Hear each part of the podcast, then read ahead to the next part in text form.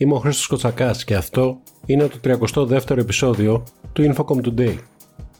Ανεβάζει ταχύτητα στην υλοποίηση των επενδύσεών της FTTH η Nova, η οποία, όπως έχει ανακοινώσει, μέχρι το τέλος του 2027 θα έχει υλοποιήσει περίπου 1,6 εκατομμύρια συνδέσεις οπτικής ίνας μέχρι τα σπίτια και τις επιχειρήσεις, καλύπτοντας το 40% του πληθυσμού και το 70% των περιφερειών. Μέχρι το τέλος του έτους, η Nova θα προσφέρει τη δυνατότητα αναβάθμισης σε FTTH μέσα από το ιδιόκτητο δίκτυό της σε περίπου 200.000 σπίτια. Αντίστοιχα, το 2024 πάνω από 400.000 σπίτια θα μπορούν να αναβαθμιστούν σε FTTH συνδέσεις Nova Fiber. Την ίδια στιγμή, πενταπλασιάστηκε η κίνηση δεδομένων 5G σε σχέση με την αντίστοιχη περσινή περίοδο, μεγάλη αύξηση της τάξης του 60% καταγράφηκε και στην κίνηση δεδομένων συνολικά του δικτύου κινητής Nova.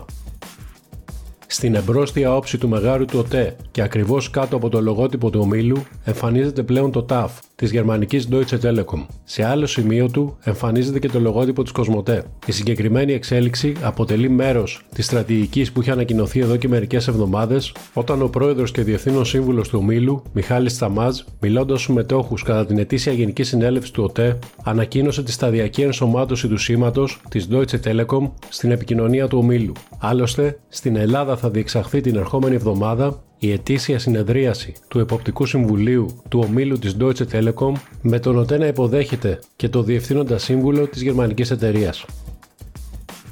Ανακοίνωση σε σχέση με το θέμα των νέων ταυτοτήτων εξέδωσε το Υπουργείο Προστασίας του Πολίτη μετά την παρουσίαση του Υπουργού Γιάννη Οικονόμου στο Υπουργικό Συμβούλιο. Όπως αναφέρεται, όσον αφορά στο γιατί προχωράει η έκδοση νέου δελτίου ταυτότητας, η Ελλάδα κάνει το επόμενο βήμα στην ασφάλεια των πολιτών της και προχωρά στην έκδοση ενός νέου ασφαλούς δελτίου ταυτότητας Ελλήνων πολιτών, καθώς η χώρα χρειάζεται άμεσα να συμμορφωθεί στον Ευρωπαϊκό Κανονισμό αλλά και στις απαιτήσεις διεθνών φορέων όπως ο ICAO. Η ταυτότητα, σύμφωνα με την ανακοίνωση, ενσωματώνει τεχνολογίες MRZ και RFID. Για αυτές αναφέρεται χαρακτηριστικά πως MRZ είναι τα αρχικά του Διεθνούς Όρου Ασφάλειας Machine Readable Zone, δηλαδή μηχανικός αναγνώσιμη ζώνη. Το RFID είναι τα αρχικά του όρου Radio Frequency Identification, η απόδοσή του στα ελληνικά ορίζεται ως ταυτοποίηση μέσω ραδιοσυχνοτήτων.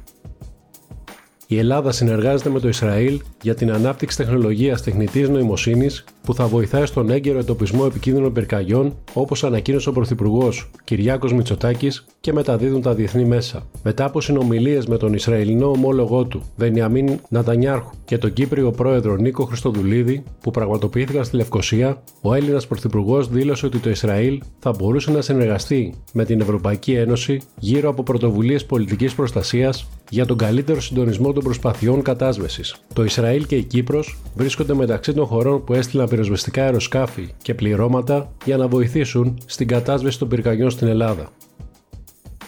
Η Vodafone σχεδιάζει να συνεργαστεί με το δορυφορικό αστερισμό που ετοιμάζει η Amazon και που φέρει την ονομασία Project Keeper ώστε να επεκτείνει την εμβέλεια των τηλεπικοινωνιακών δικτύων 4G και 5G στην Ευρώπη και την Αφρική. Η Βρετανική εταιρεία ανέφερε ότι οι δορυφόροι υψηλού ευρωζώνης και χαμηλής καθυστέρησης του συγκεκριμένου project θα χρησιμοποιηθούν για τη σύνδεση σταθμών βάσης κινητής τηλεφωνίας που βρίσκονται σε απομακρυσμένες τοποθεσίες με τα βασικά της δίκτυα, εξαλείφοντας την ανάγκη για σύρματες συνδέσεις που βασίζονται σε οπτικές ίνε και άλλες τεχνολογίες. Η Amazon ετοιμάζεται να δοκιμάσει δύο πρωτότυπους δορυφόρους τους επόμενους μήνες, πριν προχωρήσει σε παραγωγή το 2024 για το δίκτυό της, το οποίο θα ανταγωνιστεί το Starlink του Elon Musk, του OneWeb και άλλα.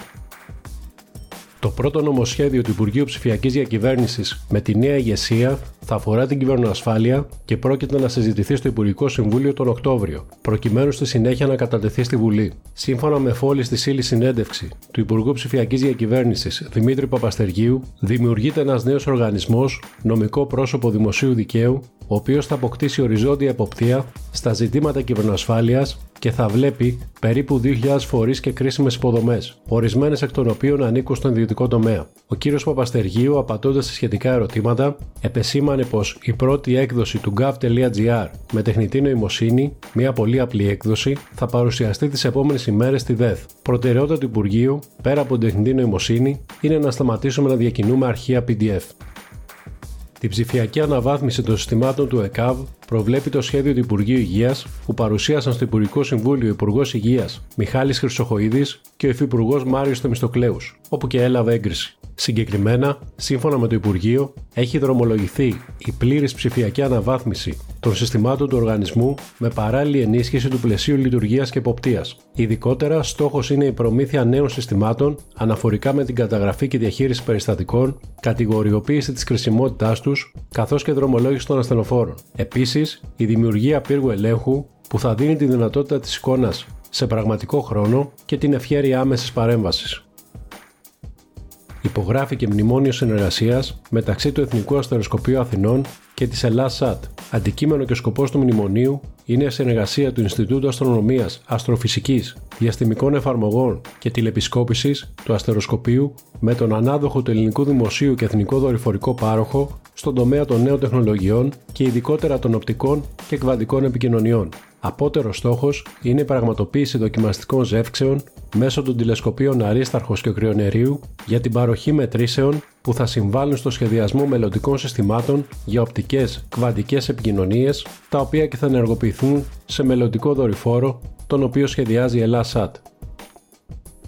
Η Vodafone Ελλάδας προχωρά στην κατασκευή, λειτουργία και μίσθωση ενός νέου ουδέτερου σταθμού προσεγιάλωση υποθαλάσσιων καλωδίων οπτικών ινών στο τυπάκι της Κρήτης, με στόχο τη σύνδεση της Ελλάδας με μερικά από τα μεγαλύτερα διεθνή καλωδιακά συστήματα και την αναβάθμιση των δυνατοτήτων της χώρας στον παγκόσμιο ψηφιακό χάρτη. Πρόκειται για τον πρώτο σταθμό προσεγγιάλωσης υποθαλάσσιων καλωδίων στη Νότια Κρήτη, ο οποίος προσφέρει μια νέα και ποικιλόμορφη τοποθεσία σε σχέση με τη Βόρεια Κρήτη, όπου και συγκεντρώνονται τα περισσότερα υποβρύχια καλώδια. Ο σταθμός θα συνδεθεί με το Ηράκλειο μέσω της κατασκευής νέου αγωγού μήκους 30 χιλιόμετρων και νέων οπτικών ινών μήκους 280 χιλιόμετρων, καθιστώντας το σταθμό του Τυμπακίου ως τον ιδανικό κεντρικό κόβο συνδεσιμότητας στην περιοχή.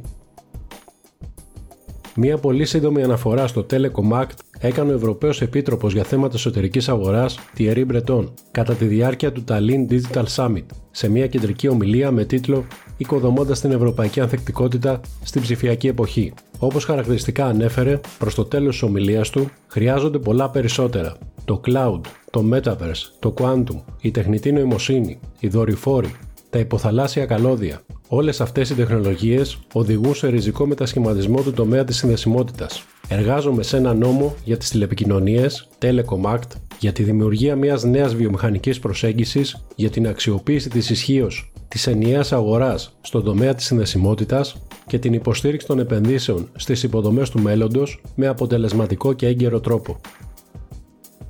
Η καρδιά του connectivity των δικτύων 5ης γενιάς, των ιδιωτικών δικτύων, του 5G standalone, των smart cities, αλλά και του μέλλοντος που βρίσκεται υπό ανάπτυξη με τη μορφή του 6G, θα χτυπήσει και φέτος το Mobile Connected World, ένα συνέδριο που έρχεται στις 5 Οκτωβρίου για 13η φορά με την υπογραφή και την αξιοπιστία της Smart Press. Μάθετε περισσότερα και πραγματοποιήστε δωρεάν την εγγραφή σας στο mwc.gr.